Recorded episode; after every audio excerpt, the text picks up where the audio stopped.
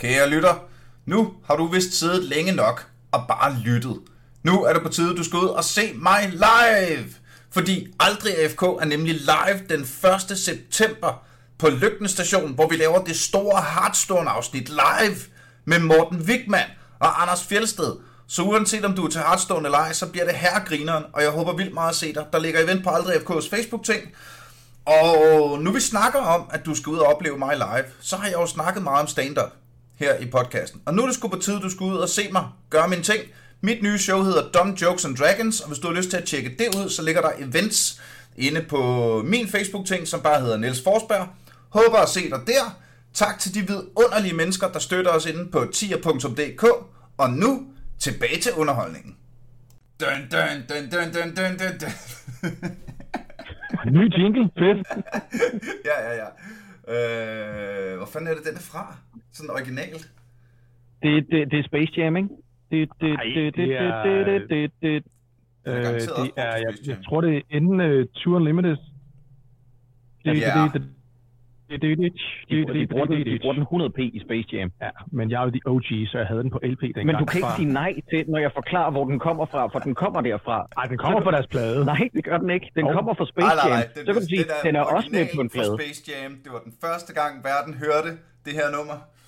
Det er ligesom Jeg har hørt Ride på of, deres Val- plade. Ride of, øh, hvad hedder det, Wagners Valkyriernes Rit, den er også fra øh, Armageddon. Er det Den er fra Apocalypse Now. Apocalypse Now, ja, selvfølgelig. Nej, Armage- Armageddon. Det er. Det er noget helt andet. Armageddon Now. Det skulle have heddet. Armageddon, the fuck out of. Vietnam. That's what Armageddon. Velkommen til Aldrig FK, en podcast stadigvæk i karantæne, men dog med usædvanligt godt selskab i dag. Rigtig hjertelig velkommen, Han Duo. Goddag. Mange tak, Niels. Hold nu kæft, var jeg glad for, at, øh, at, I lige var, øh, at I lige var nede med at, øh, med at joine mig her, øh, kære venner. Selvfølgelig. Det, Jamen- øh, hvordan, øh, hvordan kører Han Duo i, i, øh, i hele coronatingen? Hvad har det gjort ved jeres thing? Jamen altså, for at sige det lynbørge, så skete der det her heldige uheld, det var, at Elias fik sin anden fødte. Så han gik på, øh, tillykke. ja, så han gik på en, Motherfucker. en længerevarende barsel. Ja, ja, godt, super godt lavet, Elias. Tak. Øhm, og så havde vi forudproduceret i en passende, i en passende tid, og det passede faktisk. Altså, jeg siger ikke, der har været noget som helst godt ved den her corona-periode, men hvis der er noget godt at sige, så var det, at vi havde forudproduceret, så vi nåede næsten ikke at være off the air med noget, vi ikke havde lavet forud Nej. for vores arbejde. Så timingen, What? jeg ved godt, det lyder, jeg ved godt, det lyder nederen, men timingen, når det kommer til corona, var overraskende god. god. Ej, hvor er det tjekket. Ja, det er Helt sgu. vildt. Hold Ja. kæft, det er tjekket. Øh, shout-out og gaderespekt herfra, det er fandme godt lavet. Øh, jeg måtte jo sådan... Hvad med dig? Jamen, øh, jeg, jeg, jeg, det var jo, lidt- jeg skruede op til to afsnit om ugen, fordi alle comedyklubberne lukkede jo bare, og du ved, jeg var arbejdsløs, så sad jeg sådan lidt, nå, jamen, øh, altså meget apropos, at coronaen godt kunne være kommet i, altså, alt ved coronaen er nederen selvfølgelig, men sådan rent timingsmæssigt for mig, der kom coronaen jo cirka på et tidspunkt i mit liv, hvor jeg rigtig meget manglede en undskyldning for at sidde indendørs og spille computer i to måneder i træk. Mm. Så, altså, Ja. ja. så skruede jeg Må jeg spørge? Må jeg spørge, hvad du har fået tiden til at gå med? Hvad har du spillet, Niels? Eller har du været forbi det for mange gange? Bannerlord kom jo sådan basically på, på dag 3 eller sådan noget. Nice. Og det har jeg jo bare ventet på i 8 år eller sådan noget. Ja, Så det har, det har vi Nå, lavet men det, det er sgu om, godt at høre. Hold kæft, mand. Det er, øh, det er fuldstændig broken. Det er overhovedet ikke færdigt. Det er janky as fuck. Det er dumt, og det er kedeligt, og det er fuldstændig, fuldstændig vidunderligt. Jeg kan lige så godt sige det sådan her. Ja, du elsker det alligevel. Det er det der, Hold det, er det der barn, man elsker alligevel, lige meget hvordan det ser ud, og hvordan det opfører sig at være. Det er sådan lidt, det har lidt, lidt den der Skyrim, altså, i dag er Skyrim jo stadig grineren, fordi det er knækket, ikke? Mm. Altså fordi, at, at, at du kan lave dumme mods, og fordi du, altså, der er nogle mekanismer, der bare er decideret broken, ikke? Øh, Ja. Hvad hedder det, øh, det, jeg tror meget, det bliver det samme med Bannerlord. Plus, øh, hvor, hvor meget er I inde i, har I spillet Mountain Blade? Nej, overhovedet ikke. Jeg har aldrig rørt det. Okay. Øhm, det blev lavet af sådan, altså, to døve til en kælder, ikke? Ja. Det er et super basic spil. Øh, rimelig grineren gameplay, men også meget lige til. Og så er det jo 10 år gammelt eller sådan noget, ikke?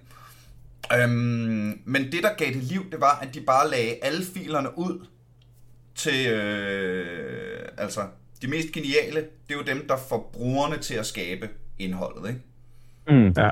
Og Mountain Blade, der blev filerne bare lagt ud, så folk kunne modde dem. Og så har det spil bare levet af modding communityet, der har holdt det i live i 10 år. Der er et vanvittigt øh, Ringenes Herre-mod, som sådan er med, med skreven dialog og hvad hedder det, mappet for Ringenes Herre og så videre, så videre. Det samme, et vildt godt Game of Thrones mod.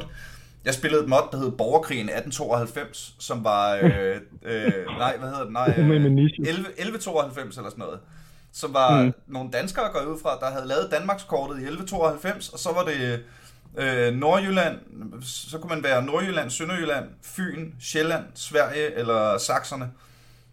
Fedt. Og så galt det om at overtage Danmarks herredømme i 1100-tallet med jyske ridere. Det var røvgriner.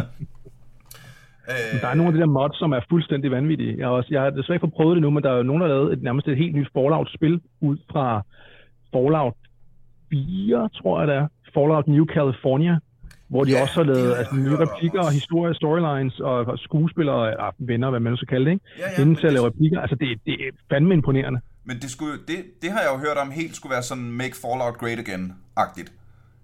Ja, At, at lige pludselig er Fallout 4 et Fallout-spil og et rollespil. Og, altså, øh, så det skal, jeg da, det skal jeg da klart at kaste mig over på et eller andet tidspunkt. Mm. Øhm, måske efter jeg øh, kaster mig over nogle spil fra Naughty Dog. Hey, Segway! Ja, god Wow. overgang. Fordi ja.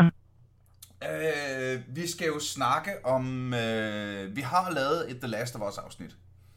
Øh, vi nåede jo ikke på en time at sige alt det, man bør og kan sige om The Last of Us. Og så, øh, hvad hedder det, øh, jeg har jo fandme pløjet nogle afsnit af her under coronaen, ikke? Mm. Så jeg gjorde, øh, hvad jeg gør en gang imellem, når, øh, når jeg har brug for lidt, øh, lidt inspiration til, hvad der skal i pipeline næste gang, så skrev jeg sgu ud på vores Facebook. Og øh, Johan Eriksen sagde, han ville gerne høre et afsnit om Naughty Dog i stil med Telltale-afsnittet. Jeg sagde, hey, fedt mand, god idé, ved du hvem der ved noget om det? Og så skrev han, henslig er oplagt, men han har trods alt kun så mange timer i døgnet. Elias måske. Gunnerne fra Game Reactor ved helt sikkert noget, men nu spitballer jeg bare aner det 0. Mm. Og øh, så skrev jeg skulle lige til jer, og så var I kraftet med på, mand. Jamen, Selvfølgelig. selvfølgelig. Prøv at høre, vi er øh, altid klar ikke, på at snakke øh, med dig, Niels. Jamen, det er jo det. Og jeg kan jo ikke, altså... Jeg kan jo ikke give Johan øh, mere end ret i, at øh, jeg tror sgu, I to er rimelig oplagte at, øh, at snakke Naughty Dog. Så øh, måske vi skulle starte med at spørge jer, hvor, øh, hvor stiftede I første gang? Naughty Dog er jo øh, spilfirmaet, der har givet os øh, The Last of Us og øh, Uncharted-serien, øh, som nok de to største. Øh, det, Mm. mm. jeg, er jo, jeg er jo øh, ikke en Playstation kind of guy, så jeg ved jo frygtelig lidt om det i virkeligheden, når det kommer til stykket. Øh, så mm. det er dejligt at have jer med. Hvor stødte I første gang på, på firmaet Naughty Dog? Jeg stødte på det første gang, da jeg var øh, anmelder for Troldspejlet i de spæde start nuller har det været, hvor jeg anmeldte et af Jack and Daxter-spillene, og det har vist nok været til PlayStation 2, hvor øh, Naughty Dog lige så stille kommer øh, krybende frem og begynder at sætte kæft. sit aftryk, men, men for alvor første gang, Niels, jeg kan tydeligt huske det, det var dengang, hvor jeg var ude med min kammerat fra Troldspejlet, og vi fik at vide, at der var kommet en PlayStation 3, eller der kom en PlayStation 3, What? og øh, vi, skulle, vi, måtte, vi måtte prøve den ude på Nordisk Film, hvor det der, hvor vist nok Sony havde deres hovedkontor. Så vi, vi fik et kontor stillet til rådighed, og en PlayStation 3, og så nogle spil øh, deriblandt. Og, og What? altså prøv at høre, Niels, det lyder så dumt, men vi kastede os ud i alt for øh, SingStar, det hele skulle prøves. Og så iblandt de fucking spil, der var der, der var der det første Uncharted. Og jeg kan love dig for, at nu kan jeg ikke huske, hvor vi er rent tidsmæssigt. Jeg mener, det første Uncharted er fra 2008 cirka. Måske 9. Mhm. I hvert fald, så bliver jeg, altså, jeg, min verden åbner sig for noget, fordi jeg, jeg er ikke super god til lige præcis spilhistorien, når det kommer til slut nullerne.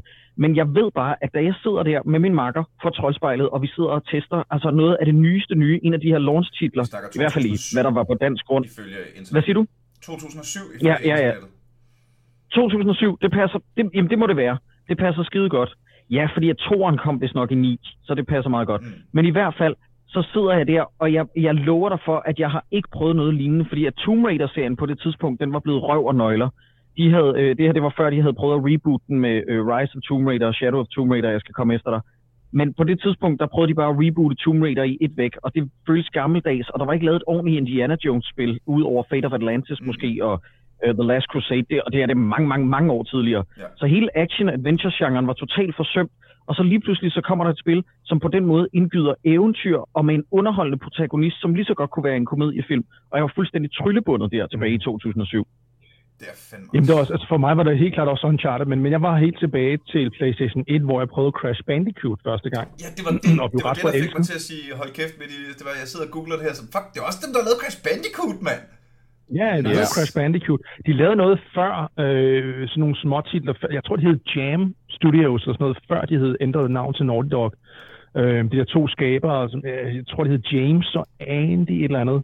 Øh, og, og der lavede de nogle titler, nogle øh, det, det kampspil og et rollespil, men det var sådan især med Crash Bandicoot, at de begyndte at, at positionere sig. Ikke? Og det var første gang, jeg faldt over Naughty Dog, øh, uden at blive mærke i, at det var Naughty Dog.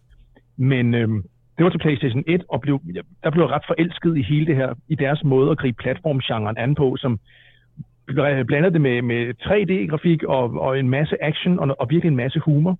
Mm. Men, men alligevel, det der så skete for mig, det var, at Ratchet Clank-serien, som ikke har noget med Crash Bandicoot, Ratchet Clank, det er Insomniac Games, den kom ind for mig og overtog øh, kærligheden fra, fra Crash. Bandicoot, og, og, og gjorde mig dybt forelsket i, hele det univers. Og det var der, jeg fortsatte, så jeg lagde lidt Crash Bandicoot på hylden. Og så kom jeg tilbage til Naughty Dog, netop også med det første Uncharted-spil, og kan også huske det her, den her følelse af, at, at det var noget helt nyt, som jeg aldrig havde prøvet før spilmæssigt. Og det var første gang, jeg oplevede, hvordan at det filmiske udtryk, og hvordan hele filmverdenen og hele filmmediet og æstetikken begyndte at blive blandet sammen med spilverdenen og spilæstetikken, Mm. og, og var med til at skabe en helt ny form for interaktiv oplevelse. Og det er rigtigt, hvad Jacob siger der med, at, at Tomb Raider var, var bag på det her tidspunkt, og, og, og det var ellers det, der ligesom har varmet op til det, men, men det er ligesom om, at alt det Tomb Raider har gjort, det har varmet op til det her. Ja. Altså Uncharted kom og gjorde det, som Tomb Raider burde have gjort meget, meget, meget, meget tidligt, ikke?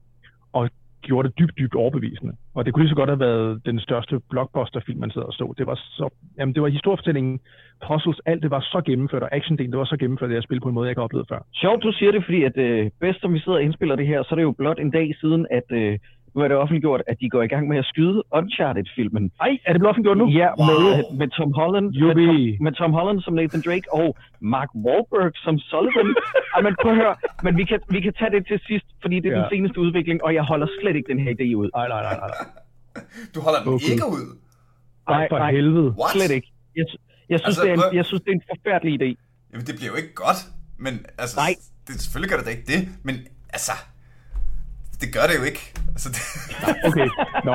Vi, vi, vi skal åbenbart tage den nu. Prøv, det, det, jeg, det, jeg synes, der, der er problemet ved det her, det er, det er, tyde, det er sådan typisk, typisk Hollywood smart producer øh, beslutning, det her. Ikke? At man tager ja. en spilserie, der er så populær, som jo i nogle flashback-sekvenser og nogle prolog-sekvenser har haft en ung Nathan Drake, og hvordan han mødte Sully, som de i øvrigt fuckede op i fire, men den kan vi også tage Nå.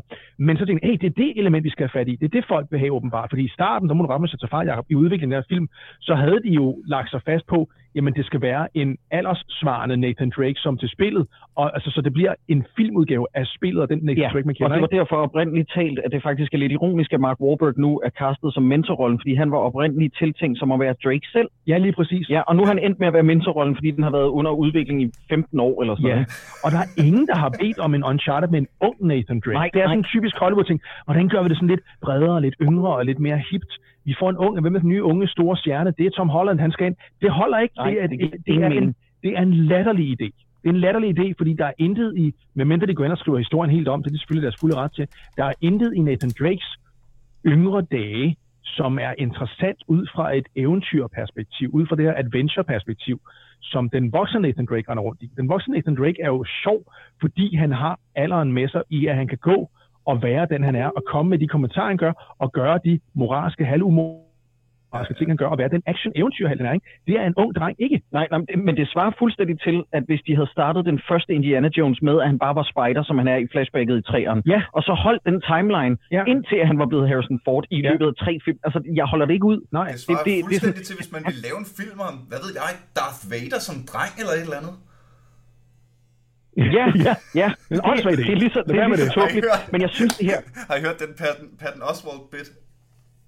Ja, ja, ja, med I will kill George Lucas with a shovel. Ja, ja, ja.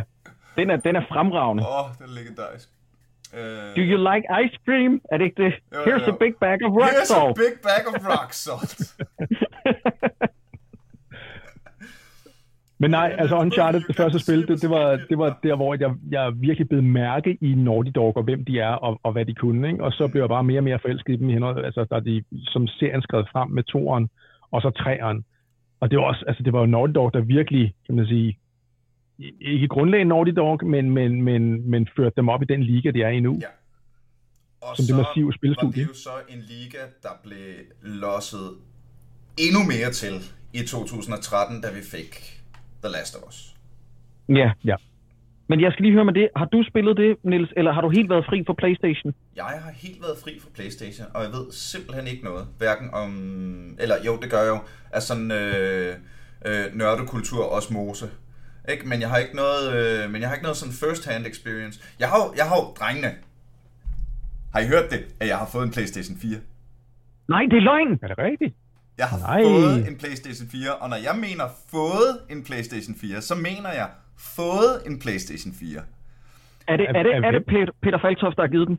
Nej! Og derfor skal der lige nu lyde verdens allerstørste shoutout til din Nintendo Pusher. Nej, Nintendo Pusher Run har han skiftet navn til, mand. Ja. Hvad hedder det, øh, som fik en... Så din Nintendo Pusher har givet dig en øh, havde PlayStation. været- Som havde været, øh, skulle med i podcasten, og så havde han hørt et par afsnit og sådan noget, øh, hvor jeg havde, igen havde fortalt anekdoten. Øh, og han øh, havde tilfældigvis, han havde fået sådan en smadret Playstation 1, Nå, men så fiksede han jo lige den. Og så fik jeg en Playstation. Og nu har Nej, jeg hvor er det godt. en PlayStation 4, Ja. øh, og jeg ved slet ikke, hvor jeg skal starte. Okay, men du har ikke en PlayStation 4 Pro. Det her det er bare en almindelig PlayStation. Jeg aner det ikke. Det, okay, okay, det må vi gå ud fra.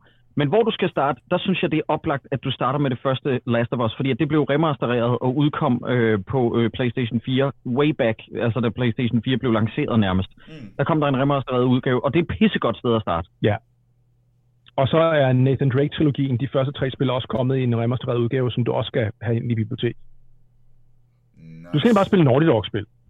Jamen, det, det, det, jeg gider da også godt spille uh, Crash Bandicoot, hvis det lige skal, det skal da ikke Ja, sig. ja, de, Ja. de er også lavet remastereret, og det er også pissefedt i, øh, i remastered udgave. Og så er der også et lille spil, jeg ved ikke, om du har hørt om det, der hedder Red Dead Redemption 2, og så er der også et spil, der hedder God of War fra 2018. Ja. Ja. Altså, det, prøv at høre, vi, vi, vi smider om os med perler. Du bliver Ja, ja, nødt ja, til ja. at samle nogle af dem op.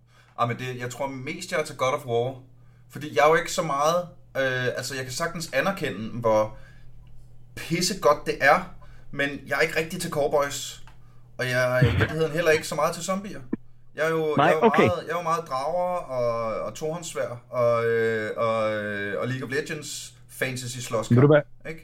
The Last of Us er ikke bare et zombiespil, det er meget mere end det. Ja, men Ja, det ved jeg godt. Det kan jeg meget godt. mere end det. Det, det, er jeg helt, Men- det er helt med på. At det er jo ligesom... Men der er drager i God of War, så du kan sagtens, du kan sagtens starte med det. Ja. Nå, det er ikke en dårlig idé. Og så du bliver glad for den historie, så spiller Last of Us, fordi Ja, ja, ja, der er helt klart inspirationer der. Helt sikkert. Jeg kunne også godt tænke mig at spille uh, Red Dead Redemption 2, bare fordi jeg har... Altså nu har vi jo lavet afsnit om det, og alle folk har snakket om det, og internettet har snakket om alt det her. Ikke? Det er jo sådan...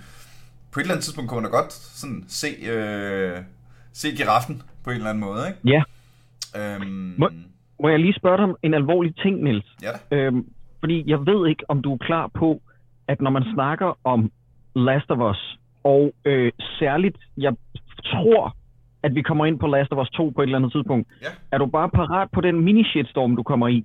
Jamen, Fordi den, vil jeg, man kan den, den vil jeg jo faktisk gerne høre. Jeg siger, øh, altså, øh, vi skal jo snakke om Naughty Dog i dag, og det er jo mm. om noget en ret stor ting i hele Naughty Dog-historien, ikke? Den der, den, den, den svære tor. Altså, nu har de startet, mm. Nu, nu, nu havde de ligesom franchise-søn, der gjorde dem store i Uncharted. Mm. Og det virker som om, at, at de har formået at brage igennem. Nu siger I, at, at 1'eren, 2'eren og 3'eren er fuldstændig vidunderlige, ikke? Så der er ligesom noget, mm. noget momentum der, ikke? Noget, der sådan bider sig fast. Øh, og så igen, jeg har jo ikke selv spillet hverken 1'eren eller og slet ikke 2'eren, men jeg forstår fra internettet og venner, hvis holdninger jeg, øh, jeg stoler på, at det er sgu lidt swing and a miss. Okay. Altså, du stoler på dine venner og siger, at toeren er et misser? Jamen, jeg har for eksempel Snak, en, øh, vi en, Us eller god veninde, jeg har en rigtig god veninde, der hedder Sandra, som øh, læser noget med, med at skrive computerspil. Jeg ved Mhm. ikke, something something, ikke? Hun har fandme spillet mange spil, og kan sådan helt akademisk gå ind og fortælle mig om øh, dramaturgistruktur og så videre, ikke? Altså, Mhm. og, og øh, hun var sgu ikke fan. Og Altså, ved- nu snakker jeg, vi Last of Us 2. Nu snakker vi Last of Us 2, ja. Okay. Godt. Hende der Sandra, hende skal du korte ud af dit liv, og det kan kun gå for langsomt, Nå, fordi jeg kunne, jeg kunne ikke være mere uenig. Jeg, jeg er ked af at sige det, men så skal hun arbejde lidt længere. Fordi at Last of Us 2 er ikke øh, på nogen måde et swing and a miss. Jeg anerkender, at folk kan være uenige med et storybeat eller to hister her. Mm. Mm. Men hvis vi skal dykke ned i, i materien, som er kontroverserne, der, der omgiver Last okay. of Us Kan 2, vi så fordi de med, har im og væk været med at dumme det ned for mig, som slet ikke ved det? Kan vi lige A, B, Godt. Yes. Det her, det går jeg ud fra, at det her, det er total spoiler disclaimer. Så alt, hvad vi kommer til at snakke om nu, det involverer store spoilers i forhold til Last of Us 2, fordi vi kan ikke snakke om, hvad det er, der er pointen og hovedårsagerne, medmindre vi spoiler det. Okay. Er du med på det? Øh, ja, kære lytter. Øh, hvordan fanden... Øh, kunne vi... Øh, prøv, vi har, okay, drenge, vi har god tid endnu. Mm-hmm. Mm. Øh, hvis nu nogen har lyst til at spille The Last of Us 2, og ikke øh, helst vil, du ved, have biased og spoilers og alt sådan noget, øhm, vi må finde på noget andet at snakke om med Naughty Dog, og så gemmer vi den til. Så alt vi har med spoilers til nogle spil, så tager vi, så tager vi den senere. Okay. Fordi så kan man klap, så kan man klippe podcasten der, men det kunne godt være, at man gerne vil høre resten. Og så Helt klart. ikke- Og jeg ved ikke, hvor vi kommer ind igen og sådan noget. Så, øh, hvad hedder det? Øhm, hvor fanden skal vi så hen? Fortæl mig noget mere om Uncharted. For det har vi ikke lavet Okay. om heller. Så det vil jeg gerne Nej. grave mere ned i. Fordi når jeg, øh, jeg min, øh, min kammerat Asbjørn, som jeg har været hjemme hos, mens han har spillet lidt Uncharted og sådan noget, altså den, der, der, der, øh, er der ikke lidt Commander Shepard over den gode Drake? Der, der er det ved Drake, som jeg synes, at spillene manglede. Med al respekt til den kære Lara Croft, som jeg er, altså du ved, opvokset med og har Mm. elsket, nogen vil mene lidt for meget, så manglede hun jo lidt en personlighed. Altså, det vildeste hun gjorde, det var, at hvis man var en rigtig styg spiller, så kunne man låse tjeneren inde i en fryseboks, butleren inde i en fryseboks, når man rendte rundt i mansion.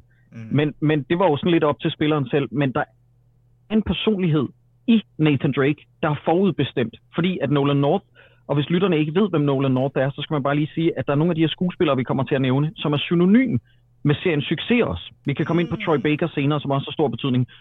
Nolan North er lidt en superstjerne inden for computerspil. Han er lidt sådan computerspillenes Brad Pitt eller Leonardo DiCaprio. Mm. Og han har en personlighed og en humor og en komisk timing, som bliver motion captured og animeret ovenpå, og han leverer bare en rolle som Nathan Drake, som er super, hvad skal man sige, jeg elsker, at, at han er på ikke måde, ingen måde en antihelt, men han er nogle gange lidt uheldig, lidt Mm. ligesom Indiana Jones kan være det, og være Ja. ja. lidt kikset i et enkelt øjeblik eller to, og så har han bare virkelig gode punchlines. Jamen, han er meget menneskelig, og også, altså, det, jeg tror det er det, der gør, at- at man holder enormt meget med ham. Han er, jo, han er en actionheld, men han er ikke en, han er ikke en Bruce Willis actionheld. Altså, han har sårbarhed, og han er en, som nogle gange via sin, sin humor og, og, og små klæde bemærkninger roder sig ud i noget værre lort. Og, og så er han bare charmerende, og, og Nolan North, han er en fremragende skuespiller, og spiller ham virkelig, virkelig, virkelig godt. Altså lige så meget som Harrison Ford er blevet synonym på mange punkter med Indiana Jones, Ja. så er Nolan North blevet sy- synonym med Nathan Drake. Og han Det jo giver også ham betyde, ligesom... at han har samtidig fået et pissegodt manuskript at arbejde med. Ja, jamen helt sikkert. Altså, det, stjernen i, i der, der er to stjerner i Uncharted-serien. Den ene, det er Nolan North, der spiller Nathan Drake, og den anden, det er Amy Hennig, som skrev og instruerede de første tre spil i serien. Mm. Hun var den, der kom ind. Hun kom ind på Jack 3, Jack and Daxter 3 øh, i firmaet, og så begyndte hun så sammen med de andre at arbejde på, på Uncharted-serien, fordi de havde en, tar, en snak om, at allerede da de lavede Jack and Daxter 3, at de ville lave en, en, en ny serie, en ny IP, som kunne bredes over flere konsolsystemer, og som kunne, kunne skabe en helt ny oplevelse. Så der, der legede de lidt med tanken om en, en form for, for eventyrspil. De havde endda inde i tankerne at lave et, en slags Indiana Jones i fremtiden, hvor det foregår i menneskets fremtid, men hvor der er sådan en arkeologlignende eventyr, som råder rundt og finder spor fra, fra fortiden, der så er vores nutid. Ah, ja. Og hvorfor, det var sådan hvorfor, nogle af de der droppet. Du er så pisseklog, Elias. Tak. det er sindssygt baggrundsviden, der lige smidt på bordet. Sådan helt casual. Jamen, det er jo, Ej, hvor er det sejt. Jamen, det er jo fordi, vi har interviewet hende.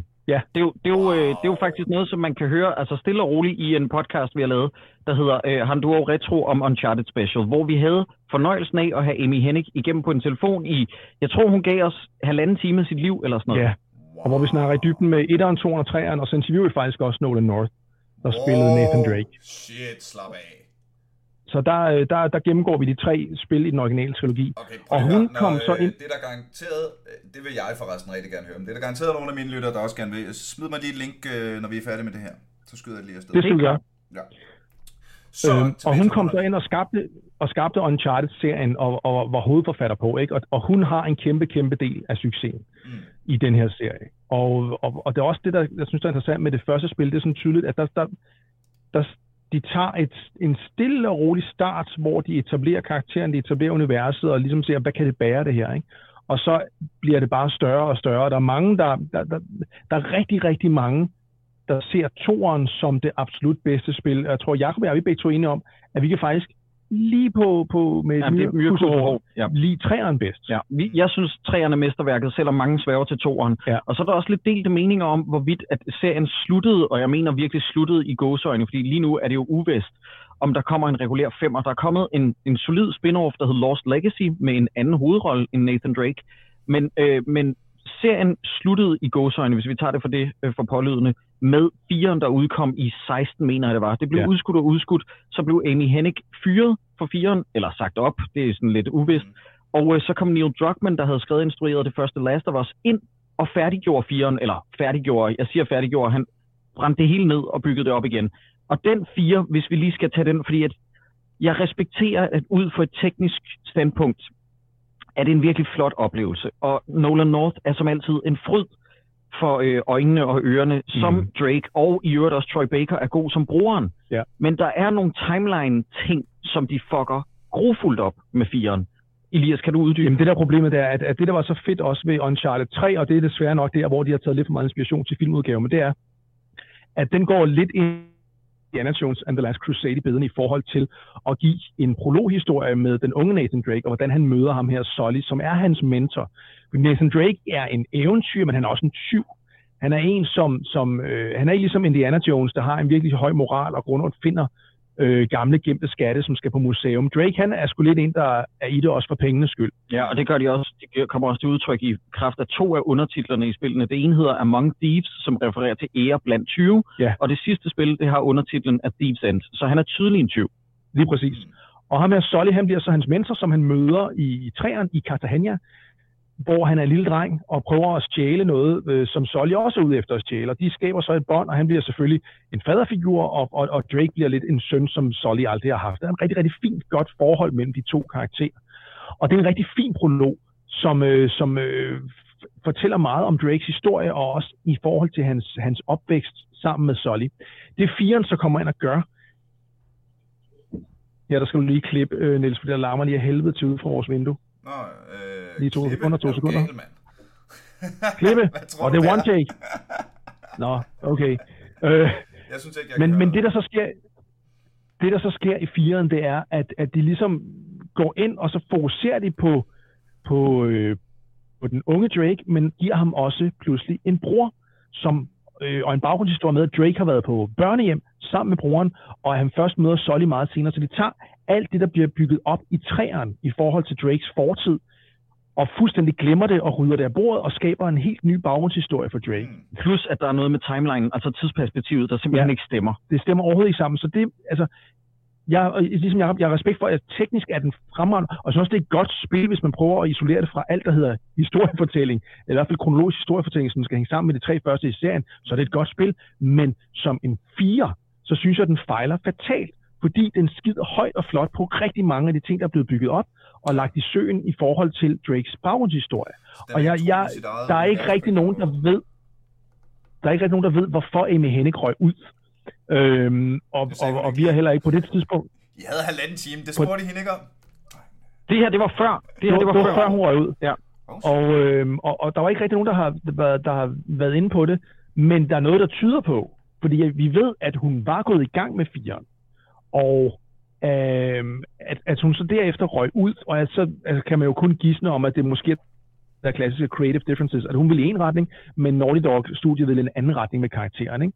Men, men jeg synes lige meget hvad, at det er at pisse på den arv, hun har skabt med Uncharted 1, 2 og 3, Mm. og, og, og, og pisse så højt og flot og, og tydeligt på det, hun har bygget op historiemæssigt med Nathan Drake. Ja, fordi at 2 og du 3'eren. kunne sagtens have lavet den historie, Neil Druckmann gerne vil fortælle med firen, men det kunne bare godt have været stringent i Sagtens. forhold til, altså det kunne du sagtens have flyttet rundt på nogle ting, men jeg synes det værste ved firen er faktisk, hvis vi sammenligner det med den, men den, du ved, den udvikling der er, øh, hvad hedder sådan noget, når det kommer til overnaturlighed og set pieces, der er i 1'eren og 2'eren og 3'eren, det er nærmest en opbygning spændingskurmæssigt, Ja. og den falder virkelig for mig i firen. Ja. Der er gode set pieces, der er blandt andet, hvor at du følger efter en bil og kører igennem en hel by, hvor man sidder og tænker sådan, altså med alle penge i verden kunne en blockbuster actionfilm nærmest ikke nå det her til sokkeholderne.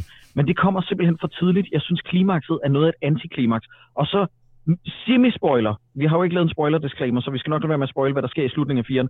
Men jeg, og jeg elsker sød suppe, jeg fik sukkersyge af den slutning, der er i firen. Jeg Ja. synes simpelthen, den er for rørstrømsk. Altså, jeg synes, det er for meget. Ja, ja jeg, jeg, der, der er jeg måske lidt mere øh, øh, sukkersød om hjertet. Jeg, jeg, jeg synes, det var fint nok, men jeg synes grundlæggende altså, ikke, her. at det var den... Fint nok. Det er jo heller ikke det, du forventer af... Nej, nej, nej, nej. Overhovedet ikke. franchise, Overhovedet ikke. Det er så... Slet ikke. Altså, Og jeg, og jeg synes, helt grundlæggende synes jeg, at firen er et helt forkert send-off til Drake. mm. Øh, Det er uværdigt. Det er nemlig uværdigt, og jeg synes, det er synd, at jeg, jeg står meget uforstående over for, og, og, og på det her tidspunkt, der var The Last of Us udkommet. Ja, ja. Så vi vidste jo, hvor pisse dygtig en historiefortæller Neil Druckmann er. Så derfor var jeg også endnu mere skuffet, da jeg så resultatet af Uncharted. Og igen prøver der er mange, der har hyldet det som et, et, et, et mesterværk af et spil, og jeg siger ikke, at det er et dårligt spil overhovedet, det er et godt spil, men, men set i den timeline og den historiefortælling, som er Uncharted-serien, der er jeg lidt chokeret over, hvad de har gjort med det. Altså det er som om, at de har været jeg må antage, at de har været komplet ligeglade, fordi det er jo ikke som om, de ikke har overblikket over, hvad der er gået forud historiefortællemæssigt. jeg antager simpelthen, at nogle af de kæmpe fans, af, og det kan godt være, at jeg tager totalt fejl her, og det her det er bygget på ren anekdotisk evidens, og det kan man ikke bruge til en skid, det kan man tørre røv i. Men jeg har simpelthen en formodning om, at alle dem, der har rost det her spil til, til skyerne, de har ikke spillet 1'eren og 2'eren og 3'eren. Jeg tror, at hvis man spiller det som en isoleret oplevelse, så Ja. ja. har man en fed oplevelse. Det tror jeg også. Og jeg tror det, men, men jeg tror, hvis man spiller det, og det kan du prøve, Niels. Nå, så, kunne- så kunne jeg Spil jo starte 1'eren, med 2'eren, 4'eren. 3'eren og 4'eren. Så kunne jeg jo gøre det, at jeg startede med 4'eren. Ja, Ja, eller prøv at spille 1, 2, 3, 4 i rap, og så se, hvad du tænker omkring Ja, historieudvikling. ja. For det er ret vildt, det der sker. Ikke? Men det virkede også, det tror jeg også, vi snakker om, jeg har, da vi anmeldt uh, Uncharted 4 i sin, i sin tid, det virkede lidt som om, at Neil Druckmann ikke rigtig havde hjertet med i spillet og i historien. må, jeg- må jeg gerne lige komme med en anden væ- øh, væsentlig pointe, synes jeg, det er i den forbindelse. Fordi Neil Druckmann er så talentfuld en forfatter, og jeg vil skide på, hvad internettet mener. Jeg synes, han er gudsbenået, både en instruktør og en forfatter. Han skriver simpelthen begavet godt. Det store problem ved ham som forfatter, da han går ind og overtager Uncharted-franchisen, det er, at han menneskeliggør Nathan Drake i en meget, meget voldsom grad. Og der er det, jeg for første gang sidder og begynder at finde den her figur lidt underlig, fordi han har altid været overfladisk heroisk på en ret sjov måde og relaterbar måde, som var mere end kompetent med 1'eren, 2'eren og 3'eren. Men når du menneskeliggør ham med at give ham et familieliv og en bror, og øh, øh, være meget sårbar og sådan noget, Mm. så stemmer det bare ikke overens med, at du nedlægger tusind fjender i løbet af spillet, Nej. så koldblodigt. Nej. Altså han løber bare- rundt og laver jokes, men han plukker uskyldige folk i ansigtet, Ja. og det er sådan, fireren er så flot lavet, at det er sådan ret grafisk vold. Ja, det er det. Så du begynder sådan at få en, en stemning af realisme, som bare ikke giver mening i forhold til Drake-figuren. Nej.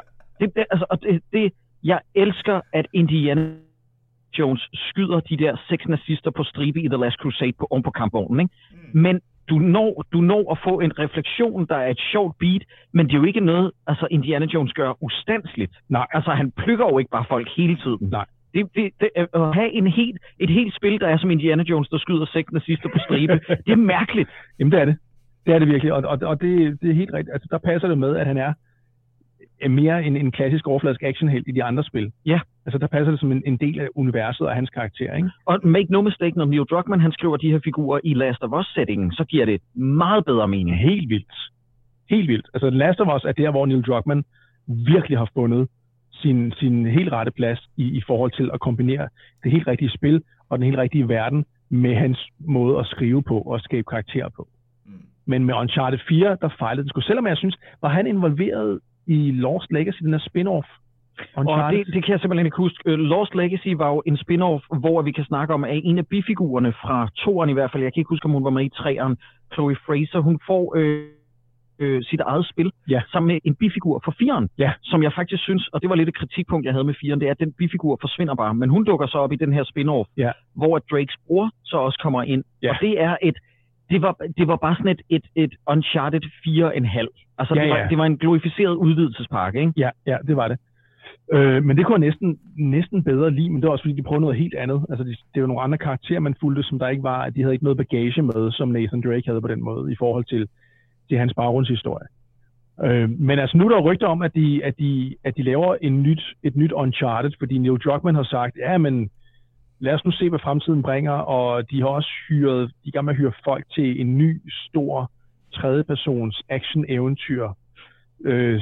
Så med mindre, at det er et helt nyt spil, så er det nok rimelig tydeligt, at, at Uncharted kommer til at være hvor det vil også det vil ikke give mening for dem altså, at lægge Uncharted på hylden. Nej, nej, fordi det er så stor en succes. Ikke? The Last of Us Uncharted, det er jo det, der har gjort Naughty Dog-studierne til det massive spilstudie, som det er i dag. I hvert fald et idiosynkrasistudie på en eller anden måde, hvor de havde deres personlighed. Ikke? Fordi at med al respekt til Crash Bandicoot, som jeg også ja.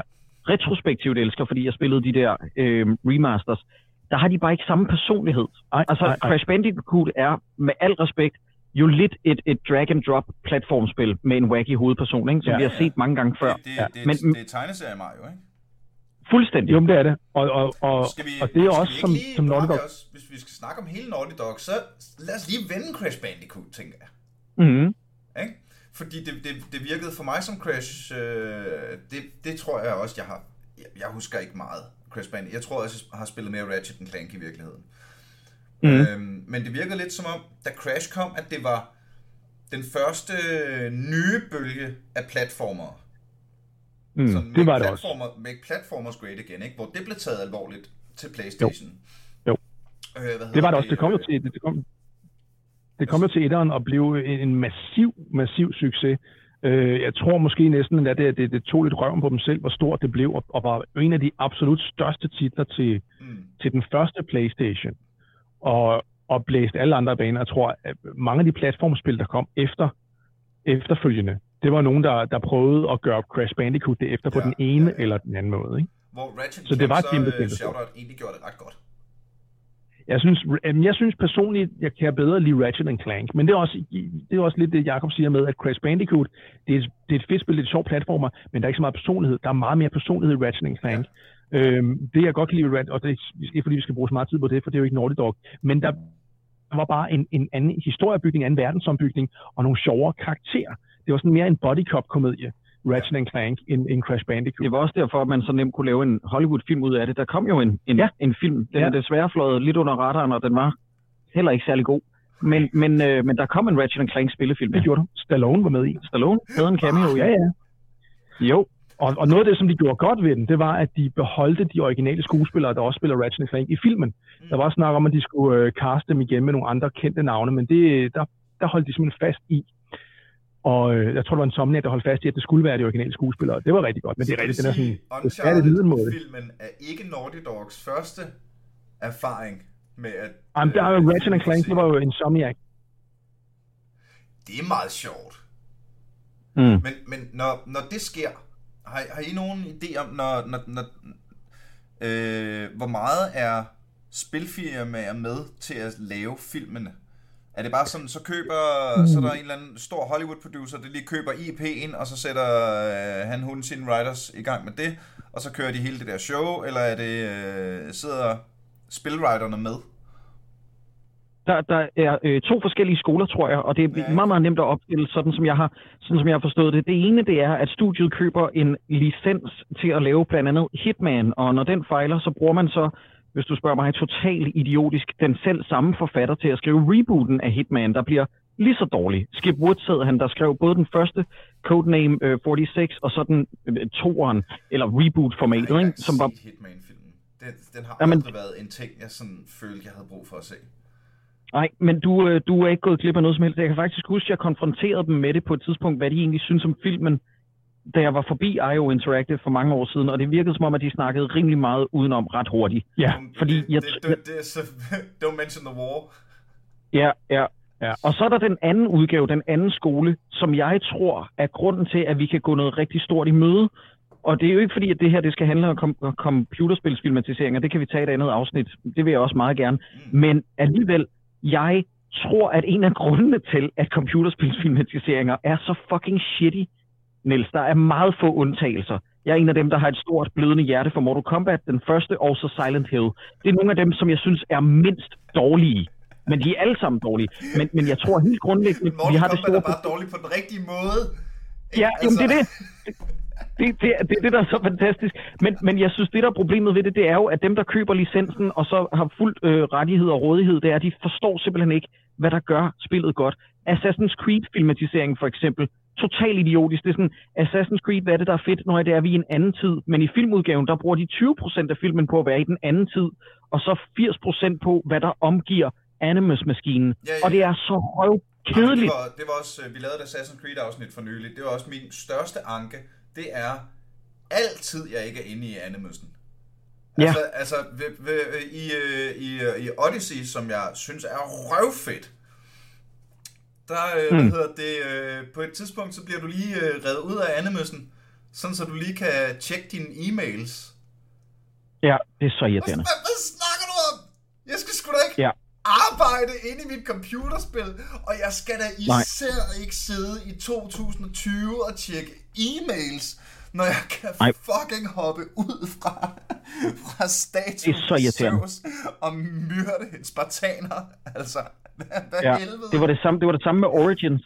Det var, det var sådan hver 8. time, hvor jeg var rigtig inde i handlingen, så bliver man lige hævet ud. Men det, jeg tror, der sker nu, og det var egentlig det, der, øh, det, der var, jeg skulle ankomme til, til min destination. Undskyld, jeg tog en meget, meget lang omvej.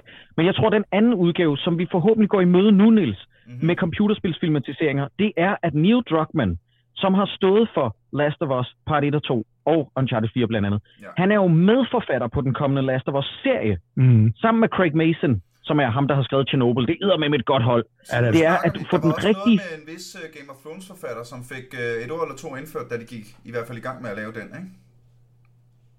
Mm, med Last of Us-serien. Nej, nej, nej, jeg tænker på Game of Thrones.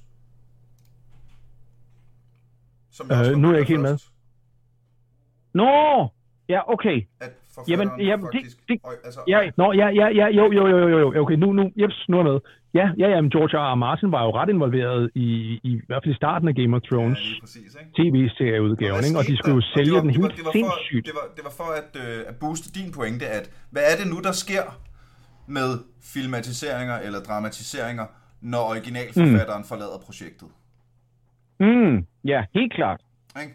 Det, det, det er nemlig en god pointe. Og det, jeg, jeg tror, det er mere vigtigt, end man egentlig går og regner med. Det der med, at Hollywood de sådan køber en licens, og så står spilskaberne og siger sådan, men nu forstår I godt vores baby, ikke? Og Hollywood siger, ja, vi gør. Og så Ja. kommer der et eller andet bræk på skærmen, der ikke har noget at gøre med det Ja. spil. En af Jeg føler virkelig med har alle... engang spillet et helt kvarter. Ikke? Ja.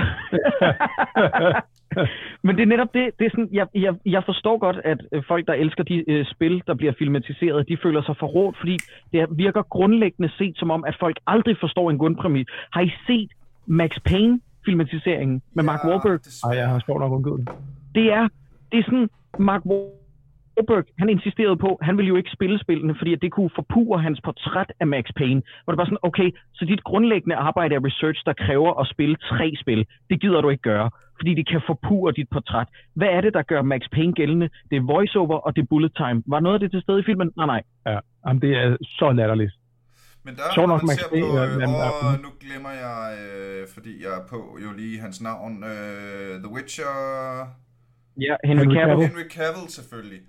Han har jo spillet spillene, Ja, og Ja. han er en, altså jeg synes jo ikke, han er skæg nok, men bortset fra Nej. det, hold kæft, hvor er han bang on. Han er det eneste gode ved den serie, hvis du spørger mig. Men ja, han har virkelig, han har virkelig lavet sit research Men i den var forbindelse. igen Og det, pointen om, jamen, har du været i det, kammerat? Ikke? ja, præcis. Altså, er, du, er du hyret til at gøre det her, eller har du, da du fik muligheden, sagt, fuck ja, yeah, det har jeg haft lyst til at gøre i overvis?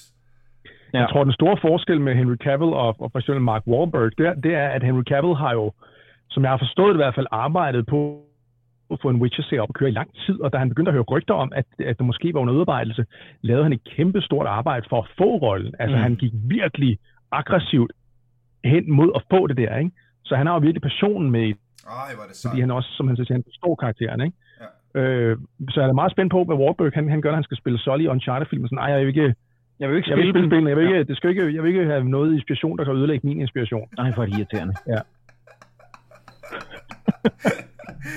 Åh, oh, for helvede, jeg vil jo ikke gøre fansene glade. Nej, nej, det skal jo ikke. nej. Lav ham som original. I den grad ikke. Vi skal jo fandme helst ikke tjene billetter. Øh, hvad hedder det? Jeg kunne ellers godt, øh, da, da vi øh, sådan startede med at snakke, og for, for det øh, lille bitte Nathan Drake øh, info, jeg har, jeg kunne godt se Mark Wahlberg som Nathan Drake.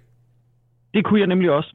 Øhm, han, ja. Han var faktisk ikke en helt dum casting. Jeg tror også, Elias og jeg, da vi afsluttede vores Uncharted special, der lavede vi en drømmecasting, og øh, jeg tror, vi snakkede lidt om øh, Colin Farrell og Jeremy Renner. Det er lidt svært at caste en, der har de der øh, acting chops, men som samtidig er sjov. Mark Wahlberg har jo lidt leget med det med at være med i Will Ferrell-film og sådan noget, prøve at have noget komisk timing. Og Men der synes- skete jo det, Jeg synes, han er sjov. Ja, han er sjov, men der skete jo det, Niels. Og den kan du også linke til i din show notes. Jeg skal overhovedet ikke blande mig i, hvad, hvad du skal gøre, men det her det er et forslag. Mhm. Der blev jo lavet en fanvideo, fordi der var så mange fans, der havde sagt, prøv at høre her, venner, hvorfor prøver I at kaste en anden end Nathan Fillion? For Nathan Fillion ligner Drake en til en, og så skete der det magiske, at Nathan Fillion lavede en fanfilm, hvor han spillede Nathan Drake. Der var 18 minutter eller sådan noget lagt op på YouTube, og det vilde er, ikke? Det er det tætteste, vi er kommet på en god computerspilsfilmatisering nogensinde. Ja, Det er, det, det, det er 18 minutter, og han, og han, han rammer bare karakteren fuldstændig. David Hvad med- har også Drake. Øh, nu, øh, øh, nu er jeg jo sådan, øh, øh, jeg kan ikke, I har nævnt det tusind gange, og det er pissepinligt, jeg ikke kan huske, øh, men I nævner så mange navne, fordi I er så kloge. De hedder han duo. Ja, det ved jeg. Var du ikke det? Ham, der ligger skue, der ligger stemme til Nathan Drake. Ham, der er Nathan Drake. Nolan North. Nolan North. Kan han ikke spille Nathan Drake? Øh, det, kan han, det kan han ikke desværre, fordi at det, der er så magisk ved øh, Naughty Dog, det er, at de skuespillere, de finder, de ligner på ingen måde dem, de portrætterer. Det er også derfor, at Troy Baker ikke kan spille Joel for The Last of Us. Mm. Og Nolan North er desværre slet ikke i... Jeg har det på samme måde, og jeg ved godt, jeg vækker nogens harme nu, men, men venner i... Altså, jeg elsker David Bateson, men jeg ved også godt, at der er mange, der har ønsket, at David Bateson skulle spille Hitman i en Mm. Hitman-film, fordi han jo om nogen er synonym med Hitman, fordi han lægger stemme til Hitman. Ja. Men jeg kan simpelthen ikke se ham i den rolle, også selvom de faktisk har nogle lighedspunkter. Og Det har. Nolan North har også nogle lighedspunkter med Nathan Drake, men han kunne ikke spille ham. Nej. Base også ved at være lidt respekt til ham, lidt for gammel, ikke? Jo, jo, til det troværdigt. Men der, der, der er en god fanfilm, der venter. Det kan være, at vi skal lave den. Ja, ja. Og give fans det, det her. Åh, det er faktisk ikke engang en dum idé. Nej. Det gør vi. Vi laver en fanfilm med David Bateson som hitman. Ja, I gør. Det lyder som, øh, altså med, med, med den øh, arbejdsmoral, I ligger for dagen, jamen så, øh, det vil tage en uges tid at knalde den sammen. Ja, det- til at se det er det. Det er imponerende, drenge. Jeg er så glad for, at I er med. Nu har vi øh, næsten snakket 50 minutter, og jeg kan godt mærke på, at øh, især en øh, senior Hinchley, at der er øh, en elefant i lokalet, ja, som, øh, som, vi, øh, som jeg synes, vi skal give den plads, en elefant i lokalet fortjener. Kære lytter, nu bevæger vi os ind på spoiler-territorie, så øh, ved I hvad, hvad siger I til, vi, øh, vi laver shoutouts og runder af, og så tager vi snakket, den store snak om The Last of Us 2. Det er en god idé. Jo. Fordi det, vi plejer også at gøre det til sidst og sådan noget. Men nu, hvis du ikke når, øh, hvis du plejer at slutte de sidste 5 minutter, så øh, tusind tak, fordi du lyttede med. øh, du er mega velkommen til at uh, smashe den der like-button inde på Facebook.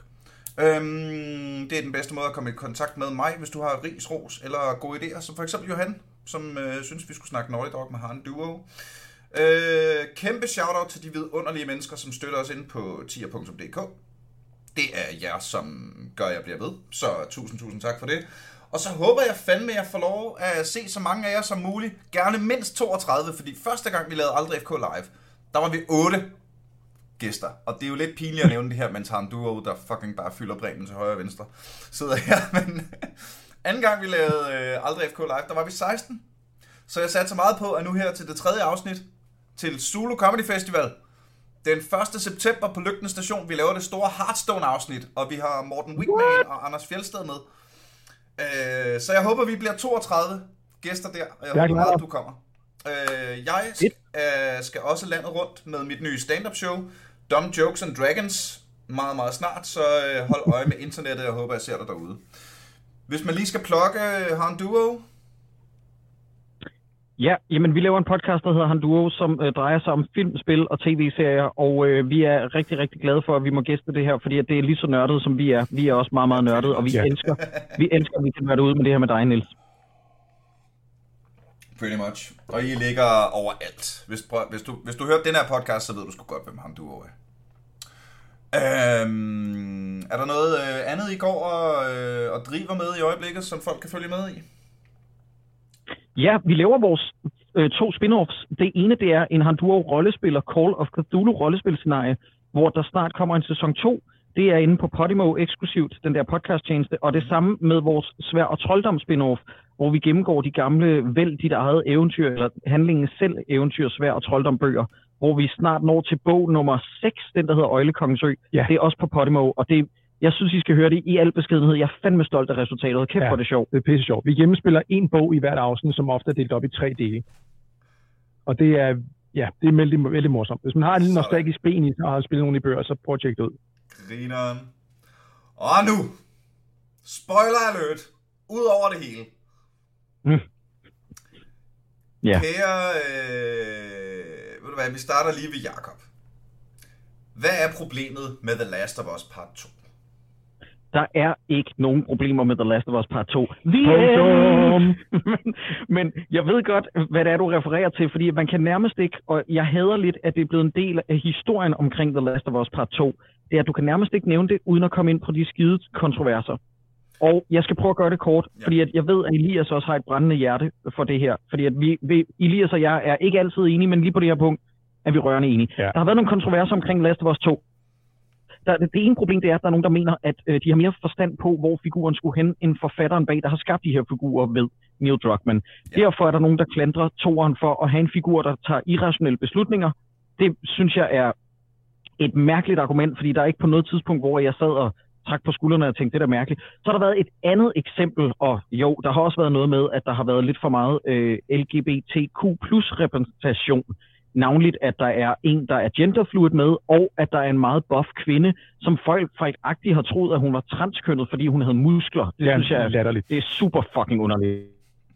Men der sker det, Niels, og nu bevæger vi os ind i den tunge, ja, internettet i en nødskal. Nu bevæger vi os ind i den tunge, tunge del. Det var, at der var folk, der mente, at der var tale om for det første, at anmelderne var blevet bestukket, ja. fordi at spillet havde fået 94% på Metacritic ud af 100 det er jo fuldstændig latterligt.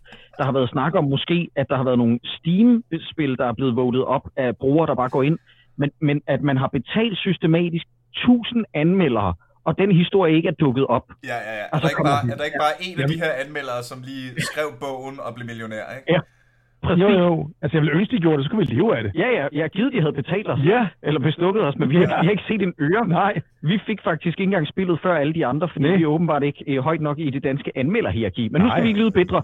Point, pointen er, lige for at komme ind til det lynhurtigt, det er, at der er nogen, der mener, at der var tale om, at spillet var en gang bullshit, fordi man ikke måtte, der var en embargo i anmeldelsen om, at man ikke måtte afsløre før udgivelsesdatoen, at 50% inde i spillet, der måtte man ikke begynde at fortælle for.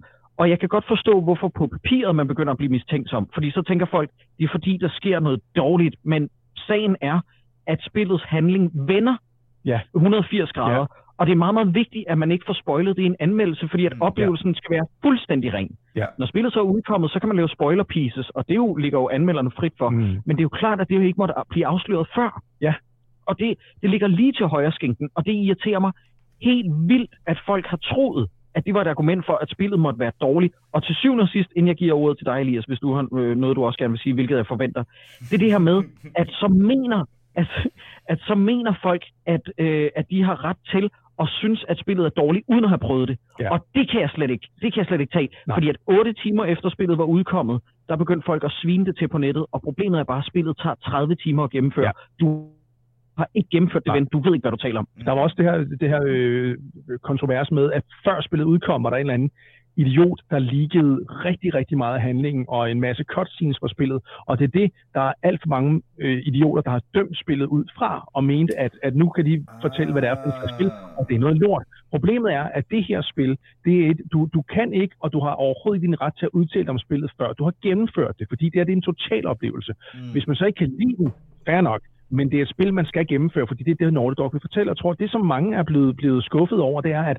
nej, det er ikke bare etteren om igen. Det kunne de godt have gjort, øh, og fortalt en ny historie med, med de to hovedkarakterer, Joel og Ellie. Joel, øh, lad os sige, kommer om rigtig, rigtig, rigtig, rigtig meget baggrunden ja, ja. i toeren. Mm. Og, og det handler om Ellie, og det handler om en anden karakter, som jeg tror, det er jo spoiler, så vi kan jo godt sige det, som man, som man spiller den anden halvdel i spillet. Altså det skifter, som det kommer i klimaks, hvor man næsten tror, at nu er spillet nået sin slutning.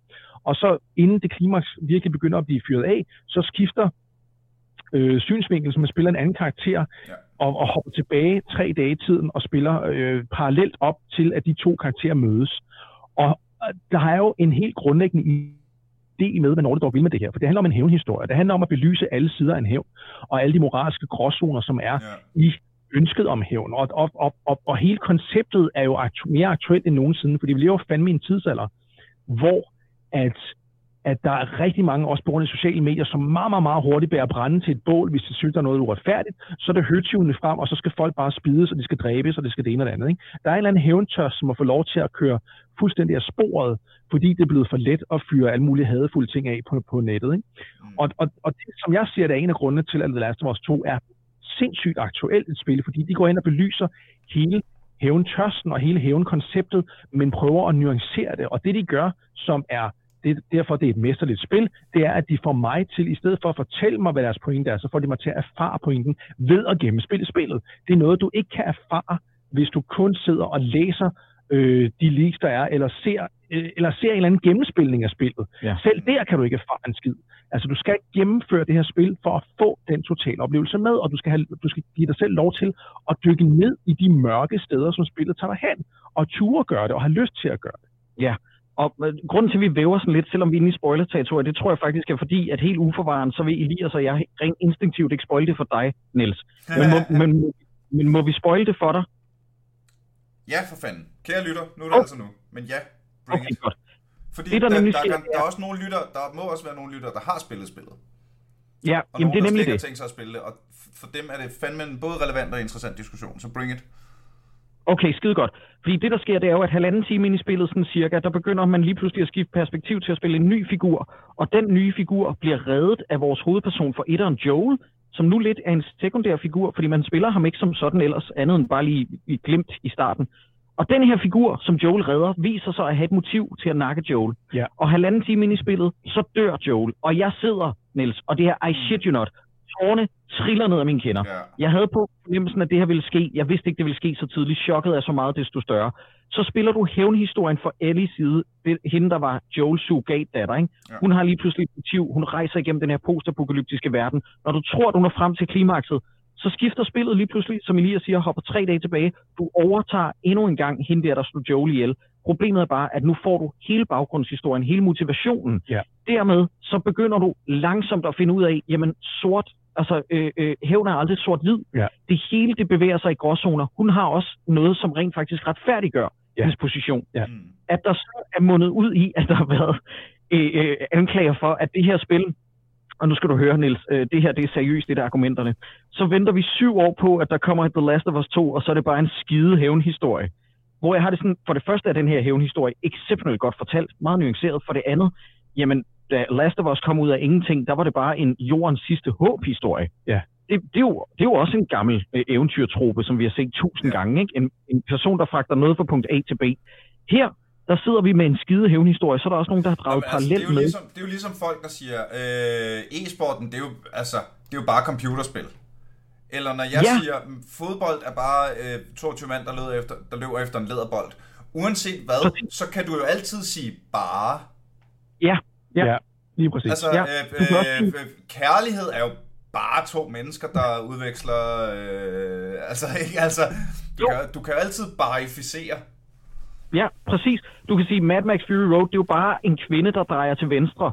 Altså, det, er, det, det, er, det er så irriterende, at det der bare, at det bliver simplificeret i en sådan grad, ikke? Fordi, at, der- fordi der er så mange nuancer indover, og så har der været til syvende og sidst, og nu væver jeg lidt, fordi det her, det vil jeg virkelig ikke spoil for dig, Niels. Jeg er allerede ked af, at vi har spoilet noget, for jeg synes, du skal have oplevelsen til gode. Til syvende og sidst, så er ikke det lige tilbage, som folk har regnet med til aller, aller sidst. Og så er der folk, der siger, en hævnhistorie, det er lige med et, et, et dead body. Og der vil jeg sige, der er fandeme tusind hævnhistorier, hvor moralen er, at personen ikke tager det liv til sidst. Og hvis det er den holdning, man har, så har man ikke forstået spillet. Man Hele ikke forstået pointen- hele historien. Altså, og det er Ja, det, jeg bliver så er provokeret af, at, det at der er rigtig mange, der siger, at jamen, det er dårlig historiefortælling. Nej, det er ikke. Det er faktisk brilliant historiefortælling, det de gør. Det, de vil fortælle med historien. Hvis du så synes, det er en irriterende eller dum historie, fair nok, men det, de vil fortælle med historien, gør de mesterligt. Altså Naughty Dog er jo i deres fulde ret til at fortælle den historie, de vil. Og det er en anden størrelse end The Last of Us. Det er et andet based, og det er en historie, som øh, den er sindssygt dyster. Og man kan sige, at alle, alle de her zombievæsener fra etteren træder mere i baggrunden i forhold til det menneskelige. Fordi der, der også du konfronterer meget mere andre øh, fraktioner med mennesker, end du konfronterer de her monstre, som er så meget en del af etteren. Så de gør noget andet, og de går ind i en anden retning med spillet, men det synes jeg også, man skal. Jeg synes ikke, at de bare skal gå hen og give det samme igen. De, de prøver at udfordre sig selv og udfordre os, Mm. og jeg har dyb respekt for, at de tager den chance med det, og at de, at de tør gøre det, og at de gør det så kompromilløst, som de gør det med det spil. Ikke?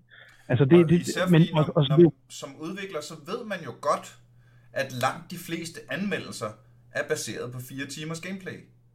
Mm-hmm. Ikke? Ja. Og at, at øh, hvad hedder det, øh, langt de, det, er jo, det er jo de færreste øh, spillere, der spiller spil færdigt. Ja. Det er jo Ja. også en grund til, at, at slutninger ofte er dårlige i computerspil. Det er fordi, der er en fidus fra firmaernes side på at bruge, øh, hvad hedder det, øh, bruge færre ressourcer på slutningen. Og så bruge, øh, hvad hedder det, øh, og så bruge alle krudtet på at sørge for, at der er en øh, fed action scene tidligt, fordi det er højst sandsynligt klippet fra den, der kommer med i alle YouTube-reviewsene, ikke? Mm. Ja, men det, det er helt rigtigt. Og Niels, det er fucking skræmmende, at populærkultur i sådan grad er så... Altså, det er ikke fordi, at vi skal køre over i Star Wars hate, fordi at det, det, det er ikke lige det, den her podcast handler om, men det er jo chokerende, når man brækker det ned til med den nye Star Wars sequel-trilogi, at der var, og det er jo kommet frem nu, bedst som vi havde vores bange anelser, at der var ikke en storyline klar med film, øh, hvad har det så været, 6, 7 og 8, ikke? Nej, det kan ikke passe, det har været 7, 8 og 9. ja, ja. Øh, øh, det, det giver simpelthen ingen mening, at der ikke var planlagt en storyline. I vidste, I skulle lave tre filmrøvhuller. Ja. Hvorfor har I ikke planlagt det her? Ja. Det, det, og, og det er derfor, at vi sidder... Fordi at jeg, jeg er fuldstændig enig med dig, Niels. Især med Fallout 4, som vi også har snakket med dig om. Ja, det der har med, vi at det var været. så Den har vi været. Et fantastisk Ja. afsnit forresten, som jeg vil anbefale alle, alle at lytte efter. Det er, det er jeg virkelig glad for, fordi at, at det er jo så tydeligt der. Det spil om noget beviser, at kærligheden er lagt de første 6 timer, ikke? Og hvad der så sker efter, det fiser fuldstændig ud. Men her sidder vi altså med et spil, der var 30 timer, og der er kælet for alle 30 timer. Ja, Det er der virkelig. Det er en total oplevelse. Og det er endnu en gang viser Naughty Dog, at spilmediet er, er jeg vil sgu næsten må påstå, at, at måske på nær kæmpe lange romaner, så er det det bedste historiefortællende medie, som, er, som vi har lige nu. Med Last of Us 2, så er de faktisk overgået de fleste store serier, også tv-serier, i at fortælle historier, komplekse historier og gå i dybden med historier. Hmm. Netop fordi du som spiller, at der er det ekstra element, at du oplever historien, i stedet for bare at observere historien. Historien er så god, at jeg har hørt tale om, plus at min kæreste, hun troede først, det var en film, jeg sad og så, fordi spillet er så flot. Det er jo ikke, fordi det er noget, vi som sådan går op i, men Niels, seriøst, det er helt vildt. Det er så Ja. flot. Men min kæreste troede, det var en film, og hun sad og så flere passager med mig, og der er flere af mine venner, der har sagt, at deres kærester, uanset køn, øh, har siddet og kigget med, fordi det er fandme som en film. Ja. Altså, det er så immersive. Hvad er, det Ja. nu, hvad er det nu den danske udgave af det? Øh, øh, nedsænkningen i det. Jeg tror, det var den danske udgave, vi fandt. man kan sige immersion. Kan man ikke? Ja, immersion, at Mm. den, den er så overvældende. Mm. Ja. Jeg tror, jeg plejer sgu også bare at sige immersion. Jeg ved ikke. Jeg tror ikke, jeg har et bedre ord for det. Øhm, Nej, men det nej. kan jo også... Øh, jeg lavede jo... Øh, da jeg lavede det store Last of Us afsnit, det var med øh, Brian Mørk og Dan Ja, Andersen. og Dan, Ja. Og, og Dan sagde jo... Øh, jeg, jeg spurgte først Brian... Jeg spurgte Brian, til at starte med, hvorfor er det det bedste zombiespil nogensinde? Og han sagde, det er det bedste zombiespil nogensinde, fordi det er det bedste spil nogensinde. Mm, og så spurgte jeg øh, Dan samme spørgsmål, og så sagde han, jamen jeg synes jo ikke engang, det er det bedste spil. Jeg synes jo, det er det bedste noget. Mm. Altså det, Ja. det af, alle spil og film og serier og bøger og øh, telegrammer og øh, øh, reklamer og streamer efter små fly og sådan noget. Det, det er bare det Ja. bedste. Jeg tror også, Og uden, uden, og, og, og, ikke? uden at gokke os selv øh, for meget, vi har lavet en fire og en halv times gennemgang af The Last of Us i en retro-episode øh, for noget tid siden nu, eller godt så tid siden nu. Jeg har genudgivet den en gang, to gange måske. Men det vi oplever, det er, at det er en af de episoder, vi lavede, som er blevet lyttet allerflest gange, og også af rigtig, rigtig mange, der har givet tilbagemeldinger, som aldrig spiller, som, ja. som, hvor det ikke siger dem noget med, med at, at spille computerspil, men som bliver draget ind i historien bare via vores genfortælling af Ja. historien. Og det er jo netop ikke for at gokke os selv. Det er jo, det er jo faktisk decideret, Niels, altså øh, personer, der har skrevet til os, at bare vores genfortælling af narrativet har gjort, at det har været ligesom, at de har set en film på lyd. Ja. Fordi at historien i Last of Us 1 er så sindssyg, og det er den virkelig også i toeren. Ja. Jeg glæder mig allerede nu. Grunden til, at vi lavede Last of Us øh, øh, øh, ting, den der fire timers afsnit, det var fordi, at det var fem år på spillet. Jeg sidder allerede og glæder mig nu, når vi snakker om det her, til at der er gået fem år, så vi kan lave en retro om toeren. Ja, 2025, Ja, hvor vi skal gennemgå hele spillet så nøgtern, som vi gjorde med etteren. uden tvivl. Nice. Jamen, øh, lad det være den bombshell, jeg tænker, vi lukker på her, kære venner. Øhm, glæder jeg til om fem år. ja, Og øh, hold kæft, var jeg bare glad for, at Jonas kom med den geniale idé, og at I bed på. Det var jo fuldstændig... Jeg, øh, jeg kunne ikke forestille mig, hvem jeg heller ville have haft med i det store Naughty Dog-afsnit end jer. Ja. Jamen, øh, tusind tak til ham for at foreslå os. Og må jeg også lige komme med en lille disclaimer? Ja da. At det er, at hvis folk har et problem med det her spil, så er det også fuldstændig op til dem. Selvfølgelig må de godt. Jeg synes bare, man skal spille det, før man vurderer det. Ja. Det, det, det er bare det, vi beder om. og lad Ja, være med at angribe os eller dig på Twitter eller nogen andre steder og sige, det er noget lort, det er noget lort. Du, det er fint, du har din mening. Du behøver ikke at sprede den der, jeg skulle til at sige noget grimt, ud over alt og alle. Nej. Det er ikke sikkert, at alle har lyst til at høre den mening eller har brug for at få en det, er reaktion jo på sådan, det. det er jo sådan generelt godt råd. Ja. Ja, er ikke virkelig. Uh, on that bombshell, tusind, tusind tak, fordi I havde lyst til at lege med, drenge. Det var en stor fornøjelse. Og kære lytter, uh, tak fordi du lyttede. Og uh, tag lige og gør det en gang til, når vi en gang til er aldrig AFK.